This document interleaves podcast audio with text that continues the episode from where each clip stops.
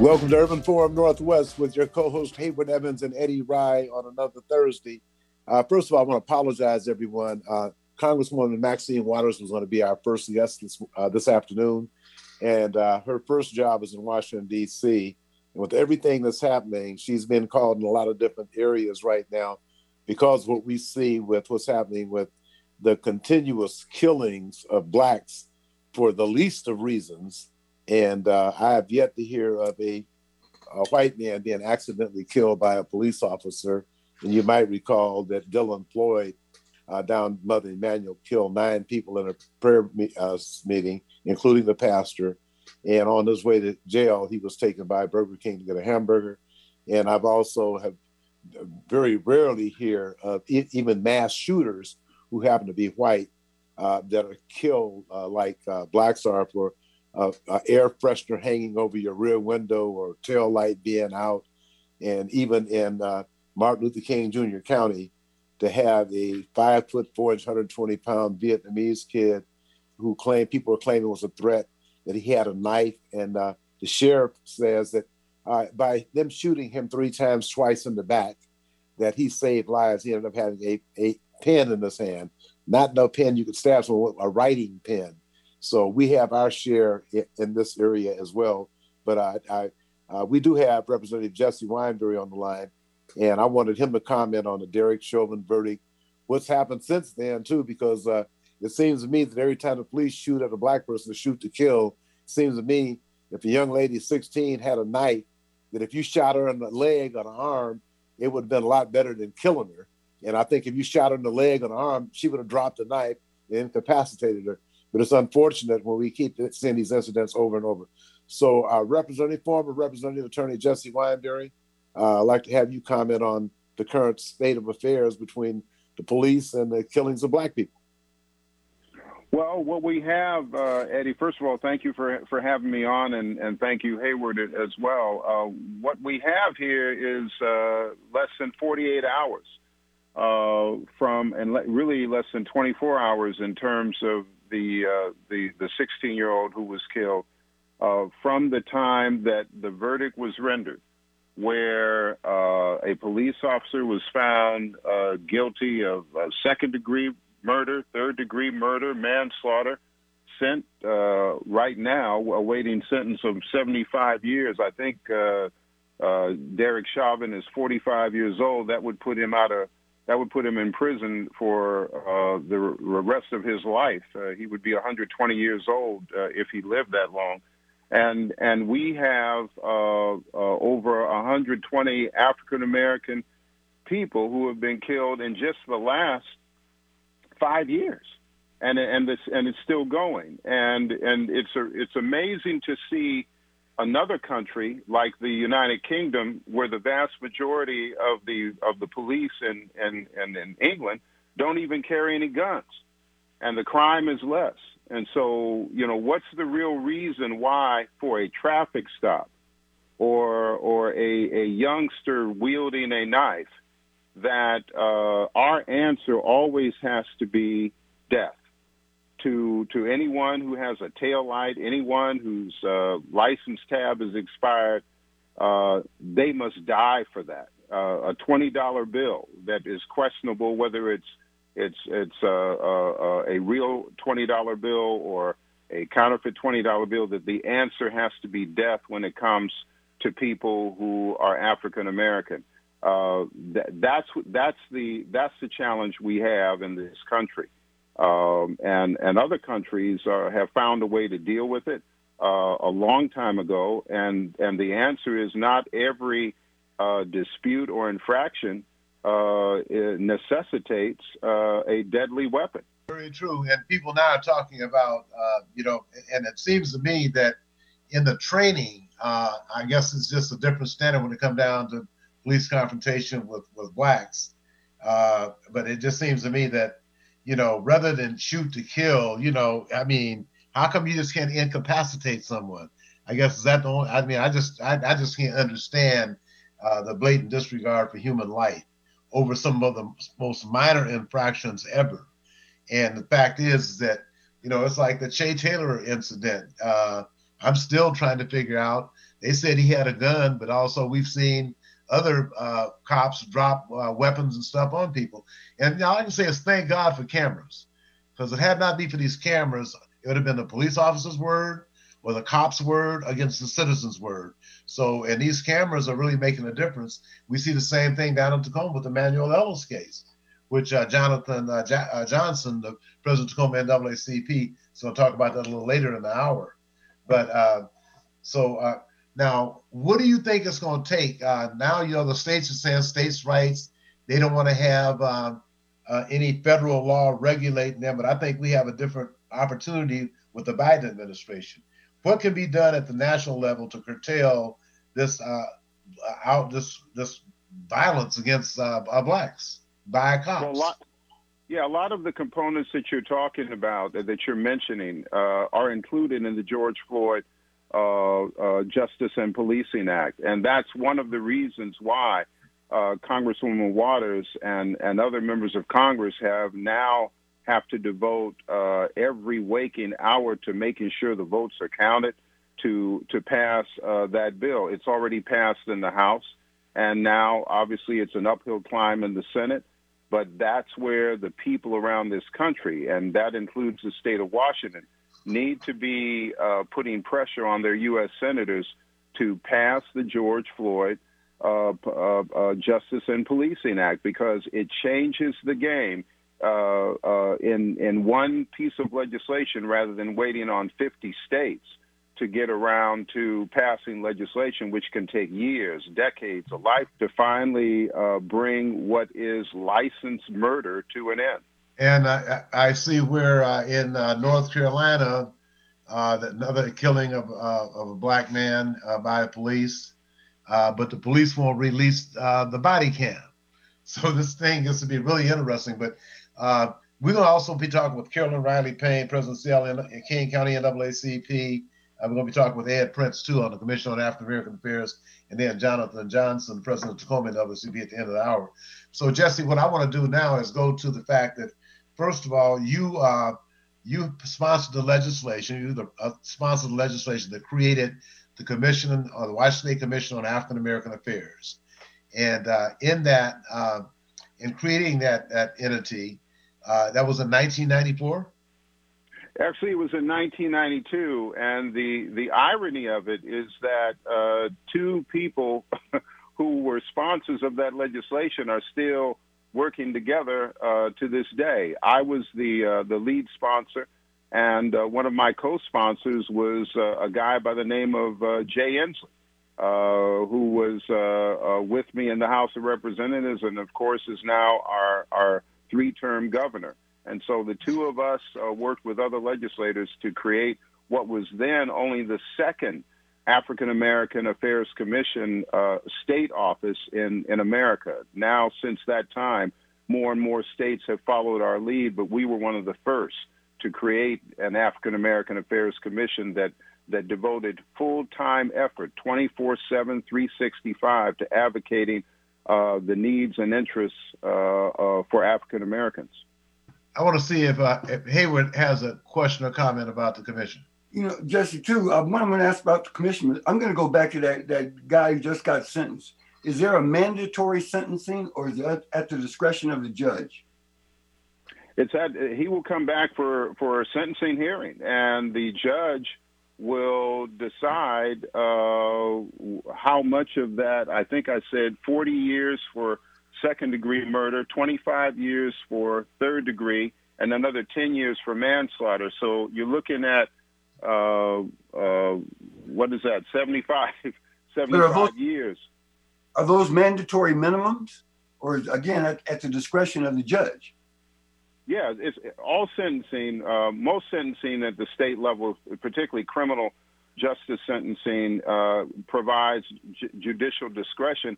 But they, but uh, and I don't know exactly what kind of a schedule they have in Minnesota, but in Washington State, uh, they have some uh, uh, limitations. They can't take it down to zero. They can uh, require a, a parole review, a, board, a, a, parole board review after certain years to determine whether the um, the convicted felon is going to get time off, but it always starts with what the what the state law has put out there as the uh, the maximum sentence. And of course, the the numbers I've given you are the maximum sentences for each of those crimes. And how does the appeal process work? Well, the appeal process in, in any criminal uh, uh, uh, uh trial is the, it, it is dependent, and a lot of people think you can just appeal because you don't agree with the outcome. No, you must find procedural or judicial error in the course of the trial.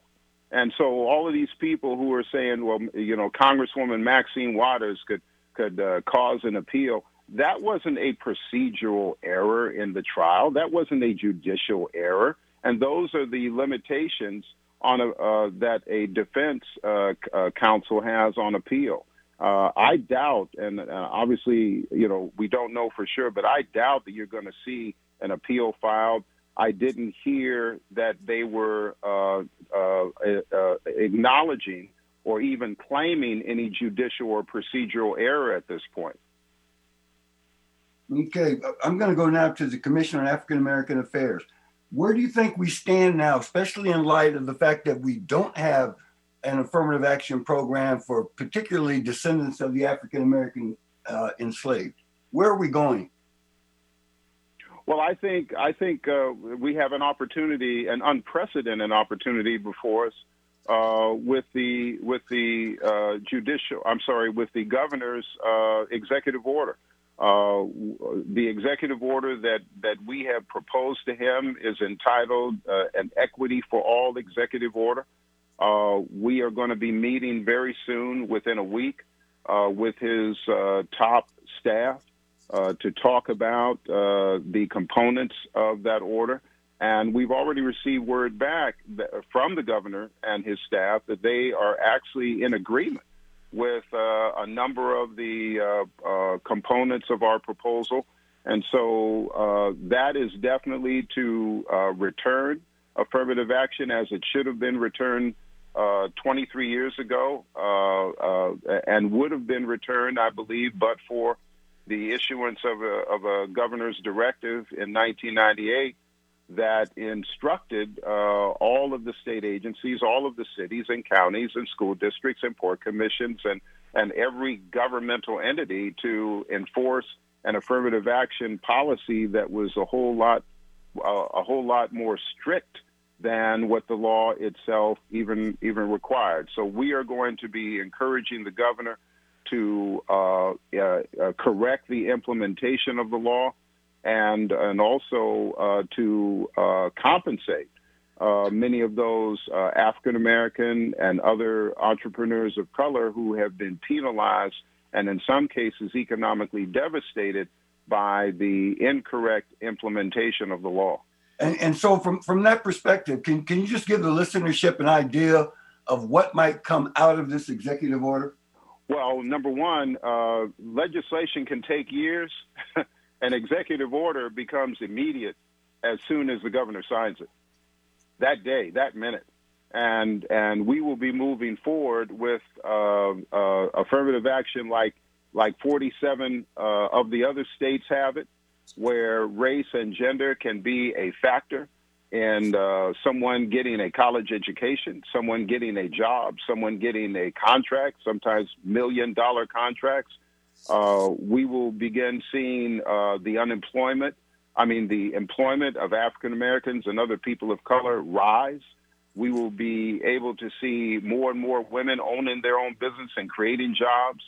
Uh, this is uh, that's the upside. The downside is that an executive order is not permanent law, so we still have to continue to move uh, and work with the governor's office to to introduce uh, governor exec, exec request legislation in this coming session to make sure that the legislature puts in place the, ter- the terms of this executive order, but in a permanent law, in permanent statute.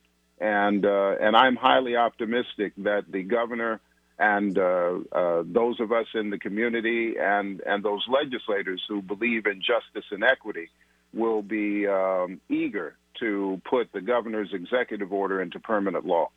Okay, so we have a key person now as the director of uh, the Office of Equity uh, in the governor's office, and Dr. Karen Johnson, who's been a staunch advocate for fairness, equality for all since I've known her, and it's good to have her there.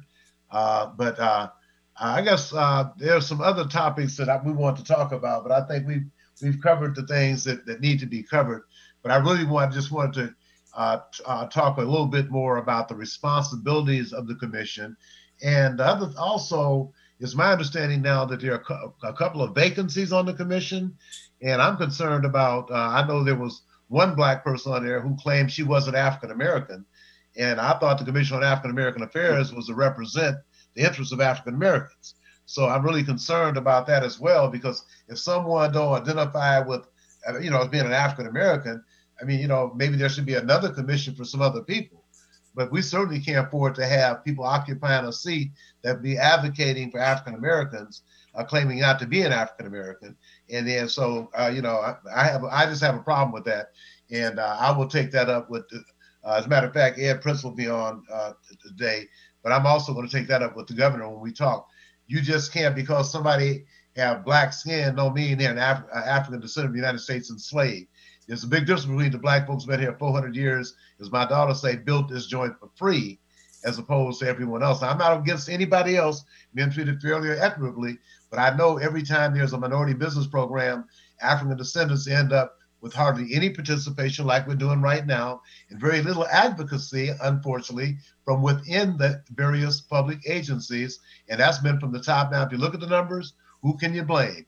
It has to come from the top down, and hopefully we can change some minds. So, uh, uh, Representative Attorney Jesse Wineberry, and we really appreciate all the work that you've been doing. So, uh, give our listeners uh, a little. Matter of fact, uh, why don't you? I want you to shout out to one of the people that you need to uh, get on board. I know she is. Carolyn Riley Payne, are you on the line? I am. Okay, Carolyn Riley Payne is the president of Seattle King County the Seattle Martin Luther King Jr. County branch of the NAACP. Uh, we still have Jesse Wineberry on the line. Congressman Waters had a last minute change to take care of the people's business, which I fully understand.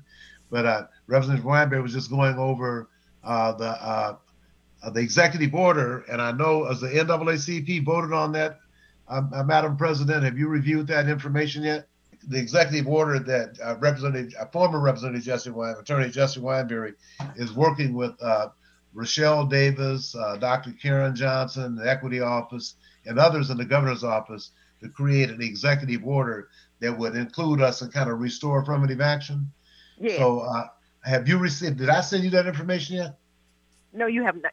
I have not received that information, but I'm aware of of that executive order that they're trying to get signed by the governor. Okay, so Jesse Wineberry, will you take a few minutes and just go over the highlights for the president of the NAACP so she can let her thousands of members know what they need to do next? Well, first of all, th- thank you, uh, uh, President Riley Payne, for, for, for joining us and for your uh, advocacy and leadership.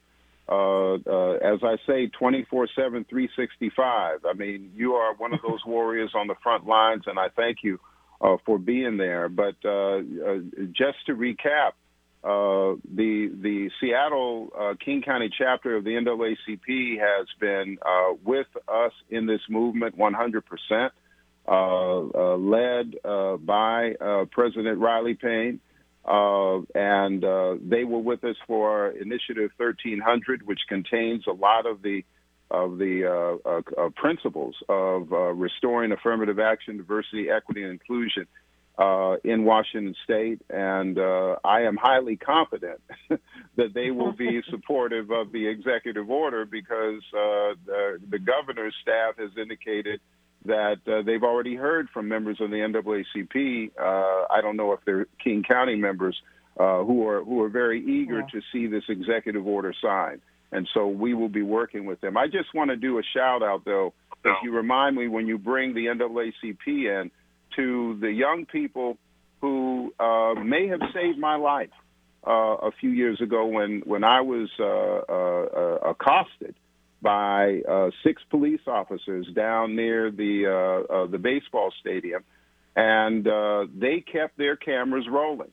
And there was a point where a police officer screamed out uh, get your hands off my gun belt. And I didn't have my hands anywhere near his gun belt, but I learned later that that was code for the police to shoot. And I believe had those young people not been holding up their cell phones and continuing to keep filming, that I may not be alive today. And one of those uh, uh, persons uh, was a young member of the NAACP that was going with us during that uh, congressional campaign to put up yard signs. And uh, uh, I, I, I thank the, the, the next generation, and it's one of the reasons why I believe uh, President Riley Payne and I and you and Hayward are fighting so hard to keep the doors open for them. These opportunities that we're fighting for when it comes to business, contracting, education, and employment – uh, we're not trying to get a job at this point. We're not trying to get education. We have that. We're we're paving the way for the next generation, and uh, and uh, and that's why our work will never be in vain. And that's why our work um, not not only will not be in vain, but must continue. We have to continue the work that we that's been started for that very reason, because the younger generation they don't really understand all that goes into making this possible. This just these uh, opportunities just don't happen. It's work. And we all are working towards making sure that the opportunities are there and not only the opportunities, but they get the jobs, they get um, whatever it is that they're looking, trying to get. So I um and if, as far as the executive orders, it's amazing to me that in this day and time it is so hard for people to want to sign affirmative action for affirmative action. What is what is that? What am I missing? I would say racism. well, racism has always been here, but we've all but and we've uh, and it's been hard, and we fought the fight, affirmative action, etc. But it's this is um this is mind-boggling. At this this is 2021, but I guess it shouldn't be because of the uh, of the way um, things are happening. We're still getting killed. We're still not getting jobs. We're still not getting contracts. So I guess um, affirmative action will always be needed. And you're absolutely right. So, uh, uh, uh, Carol, why don't you share with us uh, what are some of the priorities right now that the Seattle uh, branch is NAACP is engaged in right now? Well, you know, um, one of the main things we're engaged in is the um, uh, trying to get a vaccine in everybody's arm that want it, and not not just those that want it, but everybody. We're trying to make sure that the facts and information that people have is uh, is what they need to make good decisions about getting the vaccine. This Saturday, we're having an NAACP Vaccine Day uh, at Rainier Beach at the uh, boat launch. Uh, we want people to come out. We are working um, to uh, with uh, a police accountability, the well, trying to bring wealth back into the community. So we are we are all we are doing the same things that we've always done we uh, in terms of uh, being on uh, trying to make sure we the selection of the police um, is a good one when we get to that point. We can't wait till the uh, uh, the recruitment starts to be at the table talking about what we are looking for and what we need, and looking at reimagining the uh, police department and the, what we want in our community, policing in our community and how we want that to what we want that to look like. So we are um, actively, once again, always seeking um, memberships to come out and will be a part of the solution by helping us work. This work is uh, this is a volunteer organization, and uh, we need people to come and roll up their sleeves, write legislation, help us write letters, help us write policy, uh, and and things like that. So we are always open and looking for that, and that's what we're working on. We're working on, like I said, legislation and policies, and trying to just make sure that everybody's civil rights is taken care of and in place and not abused. Can you uh, give uh, our listeners the contact information for the NAACP for them to volunteer or get additional Oh, information? Oh, sure. Um, always, you can always uh, go to the uh, website in AAC, uh, Seattle King County, NAACP. Um, you can uh, call us at uh, 206 324 6600, leave a message, uh, and you'll get a, a call back. Uh, you can put in a, um, a callback form on our website. Everything we do is on our website. So you can always find out where we are and what is happening by going to uh, our website, Seattle King County NAACP. Dot Can I org. put in Can I put in another plug for for Madam President? Go right ahead. Uh, there's young people out there listening to us right now, and you know good and well that you are where you are partially because of this woman. Because President Riley Payne, before she was president, she was over the NAACP ACT-SO program that moved forth hundreds, possibly thousands of young people throughout Seattle and King County in terms of of of, of, of talent, in terms of uh, academic uh, uh, excellence, in terms of scholarships, and uh, we hope that you remember the bridges you came across, so that you can now turn back and help make sure those bridges exist for other young people coming behind you. And the way you do that is getting involved and becoming members of the NAACP and getting uh, uh, engaged in saving lives as, as they're doing with the uh, with the COVID vaccinations and uh, uh, reimagining police. I mean, these are the are the inroads for you to become leaders of of of uh, tomorrow's Seattle, tomorrow's Washington State, tomorrow's King County. And so just remember the bridge you came across uh, and uh, uh, uh, reach back and, and help build those bridges for the next generation. Okay, then. Want to thank, uh, Thank you. uh, Attorney Jesse Wineberry leading the uh, effort for the executive order to bring back fairness to us in Washington State. Carolyn Riley Payne, you're right about ACT-SO because Angela Rye was a member, uh, participant in ACT-SO. Uh, Dr. Quinton Morris, uh, Sean Spearman, and the numbers go on and on. Many attorneys, including judges and engineers and other successful individuals that went through the ACT-SO program. So thank both of you very much. Carolyn Riley Payne, let us know when you got something coming up. And uh, Attorney Jesse Wineberry, we want to make sure you keep our listeners posted on uh, how close we're getting back to getting fairness and equity in Washington State for Black folks. So we'll talk to both of you guys later. Thank you very much. Thank, you so much. Okay, Eric, we're going to take a quick break and come back with our next guest after this. Hi, my name is Mian Rice, the Diversity and Contracting Director for the Port of Seattle. As a public agency, the Port of Seattle serves the community, and our investments should benefit everyone who lives and works here.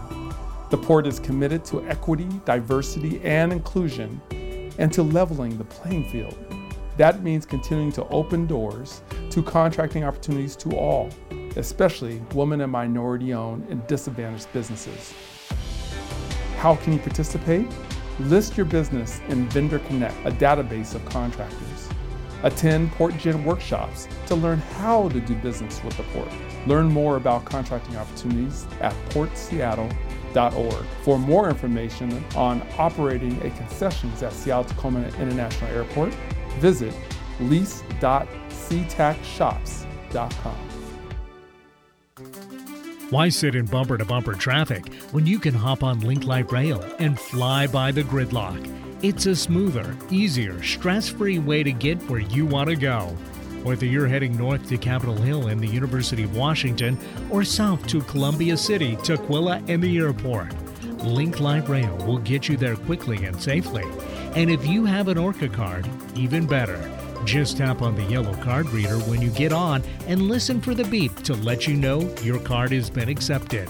Then tap your card reader again once you've reached your destination. and listen for the double beep to let you know you've tapped off correctly. To find the closest Link Light Rail station or to learn how to get an ORCA card, just go to soundtransit.org and type Link Light Rail into the search bar. Sound Transit's Link Light Rail. Just another way that Sound Transit is powering progress. Make us part of your daily routine. Alternative Talk 1150. Eddie Ryan, Hayward Evans back at Urban Forum Northwest. Commissioner Ed Prince. Renton City Council member Ed Prince, President of the Sound Cities Association Ed Prince. Ed has a whole closet of hats to wear, and definitely a leader in this area because nobody else has that many responsibilities. And I'm glad you're able to keep up with all of them. But uh, Ed Prince is also, we just, you just heard your Sound Transit commercial. He's at a Sound Transit board meeting right now. Don't tell anybody. He snuck out to get on the phone. But uh, anyway, uh, that was a that was Eric did a, a good one to play to have that Sound Transit uh, commercial. He plays every every week. I want you to know that Ed. It repeats on. I, I appreciate repeats that. on repeats on Saturday morning, and then Eric will tell you it's also archived, so uh, that commercial is available twenty four seven. But uh, yeah, I just wanted to. I know you're uh, doing your Sound Transit business, but there's so much information, and I guess a lot of uh, of uh, talk about around the commission and I won't talk about no one specific commissioner, but uh, just had Jesse Wineberry on. You know, in 1992, I thought it was 94, that uh, he uh, sponsored legislation to create the Commission on African American Affairs in Washington State. And uh, I'm just saying, from the in, from what is your perspective right now? I know that you know you guys serve the pleasure of the governor, but are you able to twist uh, uh, various department heads' arms and make sure they're doing business with the black community? I am able to I you know I I'm able to engage in conversation. I don't want to say twist arms because I think it can have it can be taken in a negative connotation. But I am absolutely able to engage in conversation um, and have in the past uh, to make sure that uh, state agencies are are working with the uh, African American community. Well, I'm glad to hear that. Why don't you give our listeners an idea of what the responsibilities are and uh, the purview in terms of of, uh, of uh, the uh, the commission itself? I mean, what are what are their objectives? What are their responsibilities?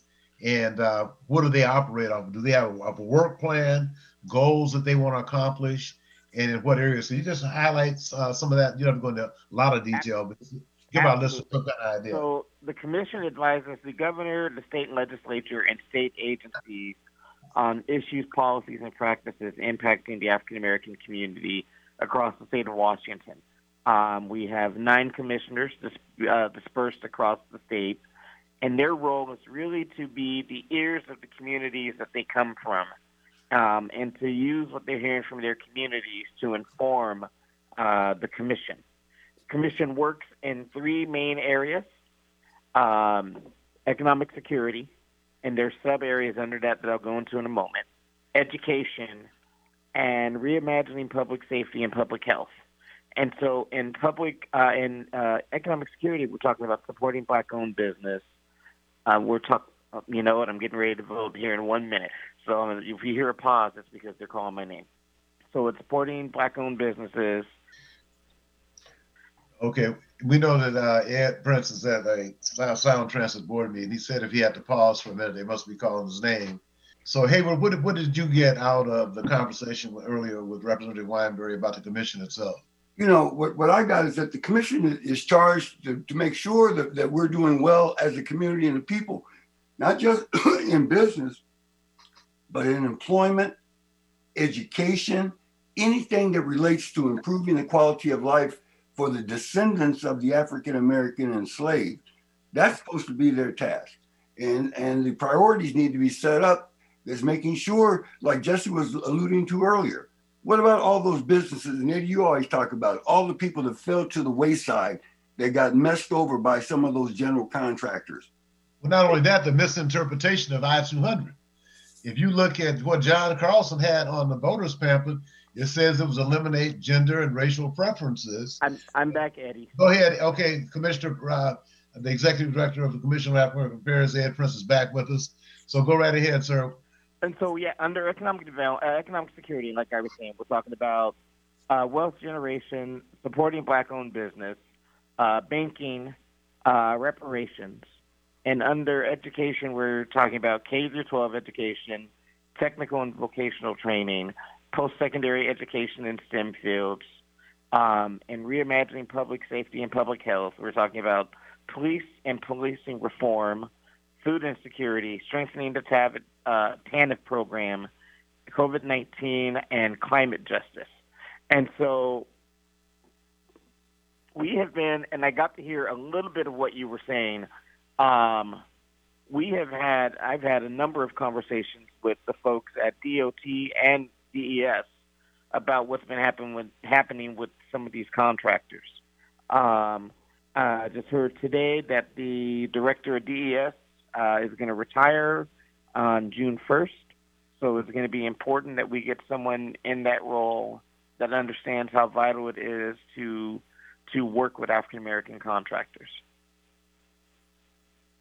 Okay, and now in terms of uh, the COVID nineteen, where does that have us, and what is the plans in terms of of returning folks to school? Are they going to return?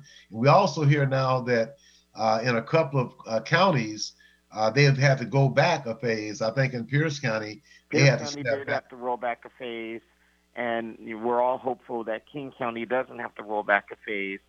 Um, I really think, as far as going back to school full time, it's going to depend on what the numbers look like, you know, and what the numbers look like this summer, um, and what the vaccination rates look like.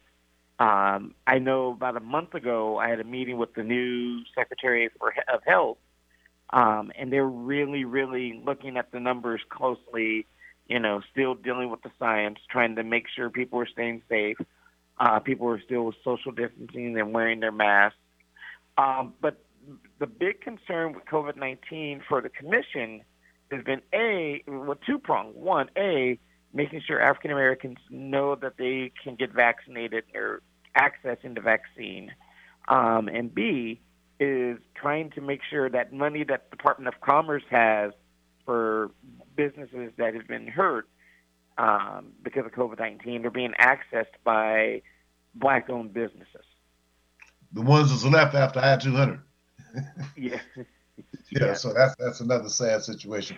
So, uh, in terms of, you know, as you know, uh, Attorney Jesse Wineberry has been working with Rochelle Davis and others in the governor's office to work out an executive order. Although we know some people said I 200 and uh, affirmative action could wait until next year. Well, the people I know uh, and see and talk to say, brother, whatever you can do right away would be a great relief. Uh, they don't have jobs, they don't have contracts, they can't afford to wait until next year to get into university or for their students, their kids to get in University of Washington or some other institution. They're currently closing the doors because they're black. Uh, because people uh, have read that exec uh, that the governor's directive 9801, which really killed affirmative action. And uh, Yeah. I think uh, I-200 has been misapplied. And I agree with uh, Representative, uh, I mean Attorney Jesse Wineberry, uh, that the door is open for people to to have some relief because of what they've experienced. So, but uh, I just wanted to say, brother, I really appreciate the job that you're doing. And uh, how can people get information on the Commission on African American Affairs? Uh, it, really didn't get it. Uh, the best way is to email me. I always uh, have my email on me. Uh, my email address is ed.prince at caaa.wa.gov. Okay, and we'll make sure that we put that up on the Urban Forum Northwest website so people who are inter- generally interested can get in touch with. Now, the other thing is that uh, uh, the commission is all across the state. Uh, is it based on population or is this based on geographic location? Geographic location. Okay, so uh, how many commissioners do you have right now? Right now, we have seven commissioners. And you're supposed to have how many? Nine. Have So where are the two vacancies? What area, geographic areas are those? So the, when the governor's office appoints, they don't really. There's not a seat for like Eastern Washington. There's not a seat for Snohomish County. There's not a seat for Southwest Washington. It just is based on where the need is and Okay. uh, what we have, where we have applicants from. Uh, Okay, it's one of the so okay, now I'm in a- Martin Luther King Jr. County, and the Black Collective is in Pierce County. So I'd like to know: Are there any other vacancies in King or Pierce County? Um, we just lost two commissioners from King County, but we still have, let's see, we still have three commissioners uh, from King County. So, and uh, I believe all three of them are in South King County.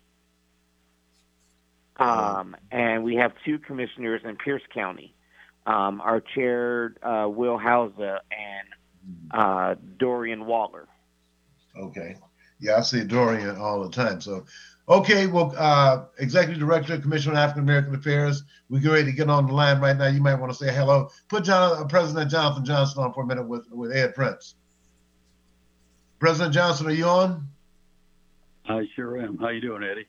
I'm fine. The other Ed is on the line with us, uh, the Executive Director, of the Commission on African American Affairs. Uh, Ed Prince is on. I want him to say he's at a Sound Transit Board meeting, but Jonathan, I want him to say hi to you. I know you guys will be working together. How's it Absolutely. going? Good to see you. Good to hear you, Will, and uh, and uh, a good uh, organization down in in, in Olympia, the uh, uh, African American Commission. Thank you. So That he. Ed Prince is on the line right now with you. I just want you to say hello to him. The Hey, Executive Ed, Director of the you Commission is on the line. How are you, Mr. President? I'm doing good. Looks like you still keep things busy and going. I'm doing my best. I it was good to see you at the thing back in January that the collective did. Yeah, there's there's lots of uh, opportunities for the um, community to come together now that we we know what needs to be done. I wholeheartedly agree. Well, Eddie, I won't let you get on with Mr. President. It was good to talk to you. You know, you can uh, let me know anytime you want me on. And uh, if I, I, I, as obvious, I'm on the Sound Transit Board meeting now, and we're talking. Uh, but I'll come on anytime you need me, sir. Okay, Ed Prince, we certainly appreciate you. Appreciate the work you're doing. And, I and just- Ed, you know, you, you have that proposal for the trade mission, so I'm waiting to hear back from you. You know what? It's been I, it's, I've been like a long tail cat in a room full of rocking chairs, Hayward. I haven't forgotten about you. Okay, thank you. All right. Okay, I want everybody to, to know that our, our, our next guest is uh, Jonathan Johnson, president of the Tacoma branch of the NAACP. And he's been working diligently with the Tacoma branch for quite a while. And uh, so, then Jonathan, we just wanted to get your perspective because, you know, you had the high profile cases in Kane County, like uh, the Manuel Ellis case, and then the one with the sheriff accusing uh, Sedrick Altheimer uh, who was delivering papers and making an honest living of uh, threatening his life. So uh, I just wanted you to comment. First of all, you were on a, a couple of, some people know you and others don't. So if you could just give folks about a minute of the background and talk about how you guys are addressing those issues right in your own backyard. Well, thank you, thank you, Eddie. Uh, my name is uh, Jonathan Johnson. I come to this area from uh, my military experience. In my first uh, military assignment, I found out what how racism works, even in a very well-run organization in the military, uh, and I've seen it throughout my uh, military life as well as in my com- my uh, life as a civilian. I've been in the area since the 70s. I've been working with the NAACP since uh, 2009, and we are just we're really excited about the good things. But the more you know, the more you see that's wrong, and so the, the things that are that are going on in our world just represent what work needs to be done, and, and there's a lot of it. Now, what uh, do you have any information, additional information on the Manuel Ellis situation or the Mr. Altheimer situation with the sheriff? Well, in, in both of those in both of those cases, what's been going on uh, right now for the Emmanuel Ellis, we're waiting for information from the Attorney General's office. Uh, we have not gotten any final uh, statement yet from uh, from them. I do know that for the uh, case with our uh, sheriff, there's an investigator has been assigned, and also that um, the sheriff agreed to make some statements and, and to take some reparation activities. I don't know if those things have taken place, but we're you know, we want to make sure that our people, our residents, are safe. And if we have a belief system that anyone black at two in the morning is dangerous to everybody and is a threat to us, that's not the kind of a person who needs to be running the show. However, if that person recognizes he had a blind spot and is able to move forward, we'll take a look and see what can be done. But we haven't seen that yet. We're looking for it, but we haven't seen it yet. And what other? Uh, and I'd also like to have you comment on uh, on the the current uh, situation now with the Derek Chauvin uh, verdict, and then all the shootings since then. And it seems to be all black folks, and all the shots seem to be uh, not ever to incapacitate shoot somebody in the leg or the arm, but always to kill them. You know, uh, Eddie, I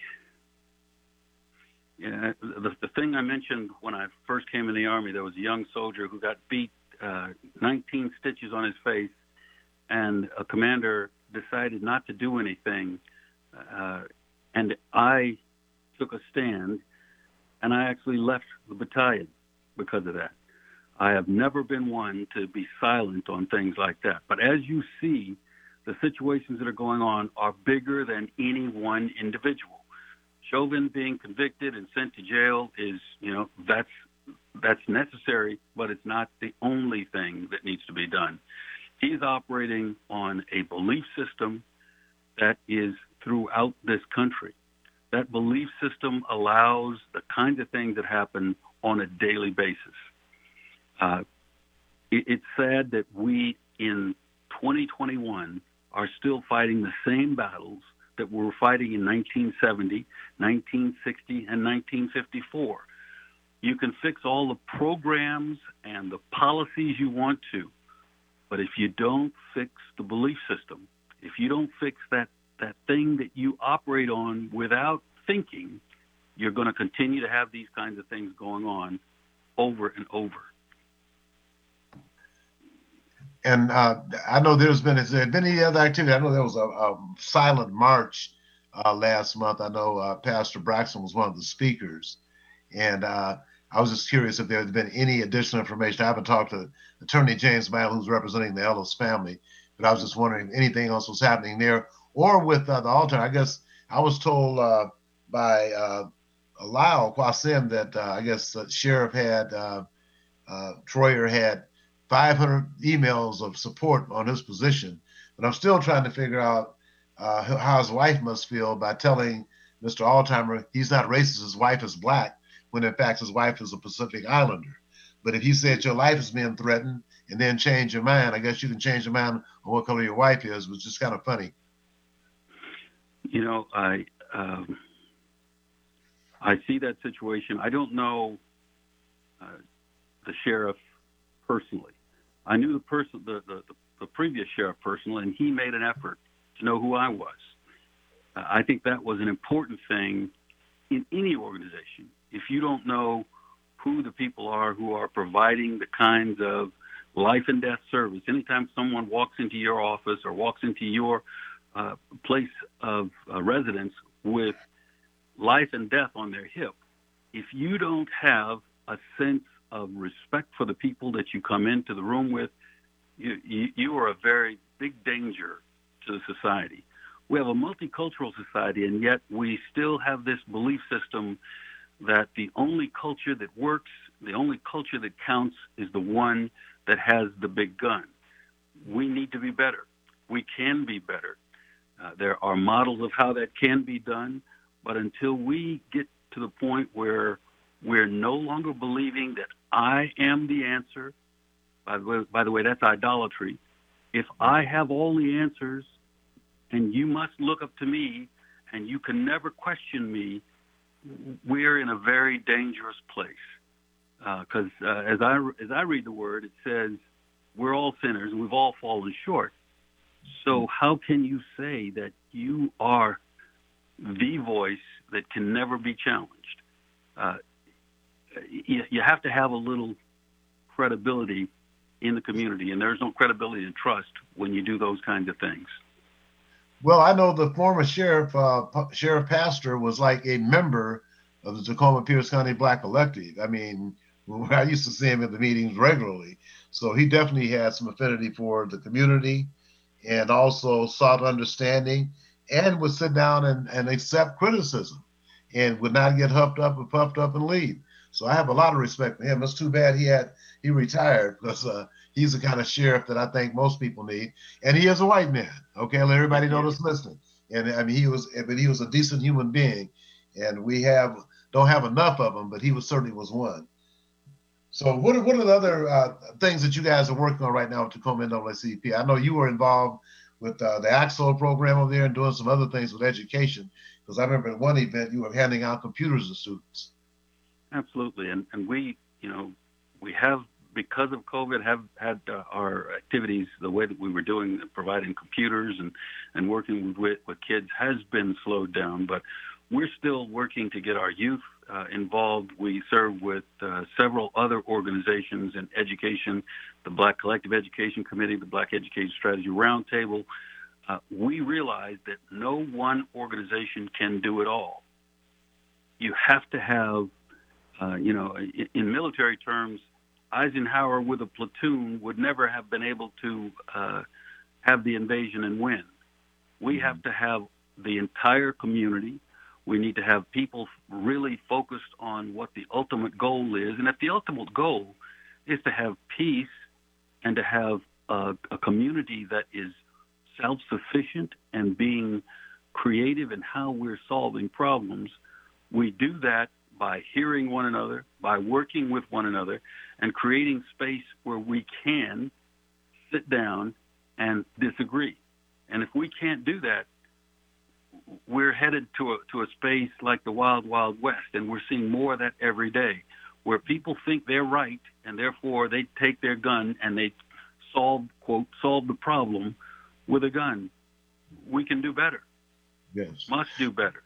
There is no way for this great society to survive uh, as a divided house Okay. Tacoma NAACP President Jonathan Johnson, thank you very much for your time today. Could you leave uh, our listeners with your contact information or the contact information for the Tacoma NAACP? For the Tacoma NAACP, if you'll go to 253 NAACP, uh, that is our website. Uh, if you'll go to uh, my email address is j o h n s o j l 1513 at gmail.com. Uh, you know, we have a lot of work to do. All of our work is done voluntary and through committees. So if you want to be a member, that's fine. But if you want to be a member and get some change in our society, come volunteer. We got some work for you. Okay, and I'll make sure Stephanie puts that up on the Urban Forum Northwest website so people can also use that to access you. So, President Jonathan Johnson, thank you very much for all your hard work and for your service to the people. Brian, I really appreciate your service because without information, nothing can get done. So thank you for providing that. All right, President Johnson, thank you very much. All right, bye bye. Okay. Okay, and Urban Forum Northwest wants to give a shout out to uh, Mian Rice, Diversity Contracting Officer of the Port of Seattle, uh, Sound Transit, uh, Leslie Jones, Chief of Labor, and uh, uh, we're going to also have the new Civil Rights Director on uh, in the next couple of weeks. City of Seattle's Purchase Construction Services Office, Liz Alzira, Concourse Concessions with Dave Fukuhara, SeaTac Bar Group with Jerry Whitsett and Rod O'Neill, and Stephanie Ogle does our website. And Hayward Evans and uh, Eddie Rye will see you again on next Thursday at 2 o'clock.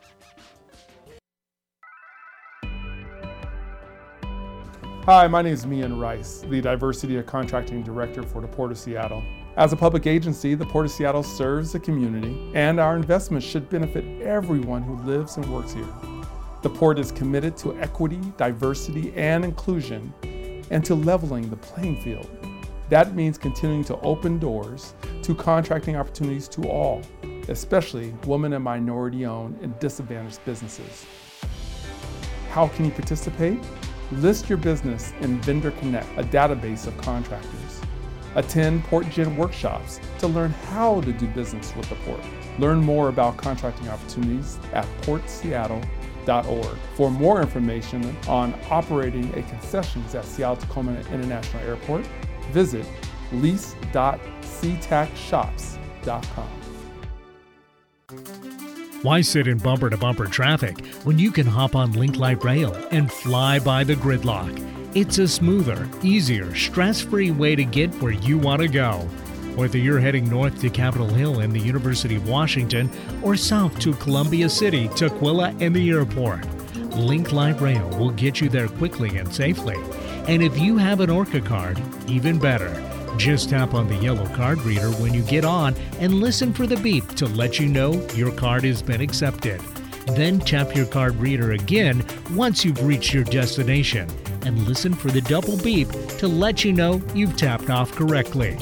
To find the closest Link Light Rail station or to learn how to get an ORCA card, just go to soundtransit.org and type Link Light Rail into the search bar. Sound Transit's Link Light Rail. Just another way that Sound Transit is powering progress.